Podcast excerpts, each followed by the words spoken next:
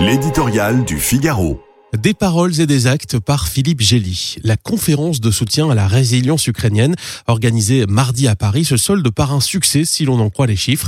Le président Volodymyr Zelensky réclamait 800 millions d'euros pour passer l'hiver après les frappes russes contre les structures énergétiques de son pays. Il en obtient plus de 1 milliard des 70 États et organismes internationaux réunis par la France.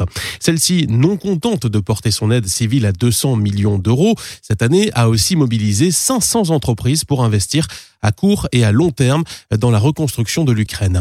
Si l'on y ajoute les fournitures d'armes de pointe comme les fameux canons César dont le ministre de la Défense ukrainien dit qu'elle place la France parmi ses premiers soutiens, force est de constater que Paris se comporte en allié irréprochable de l'Ukraine. Irréprochable n'étaient pas les déclarations de son président depuis sa vaine intercession euh, auprès de Vladimir Poutine à Moscou début février. Emmanuel Macron traîne le soupçon d'ambivalence, voire de compromission envers la Russie, de sa recommandation de ne pas humilier le maître du Kremlin à sa reconnaissance tardive des crimes de guerre commis en Ukraine et jusqu'aux garanties de sécurité qu'il suggère d'offrir aux Russes pour amener à négocier le chef de l'État euh, paraît plus soucieux de ménager l'agresseur que de défendre l'agressé. Ces professions de foi sur le soutien de la France tant qu'il le faudra sont rendues inaudibles par l'expression d'une vision stratégique où la Russie euh, pèse plus lourd que l'Ukraine dans l'équilibre européen.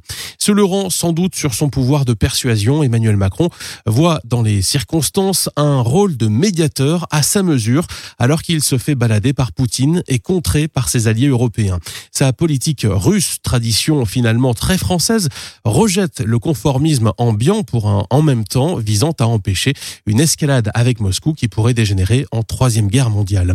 Polonais et Baltes ne comprennent pas sa mansuétude, mais lui estime qu'on ignore la géographie à ses risques et périls.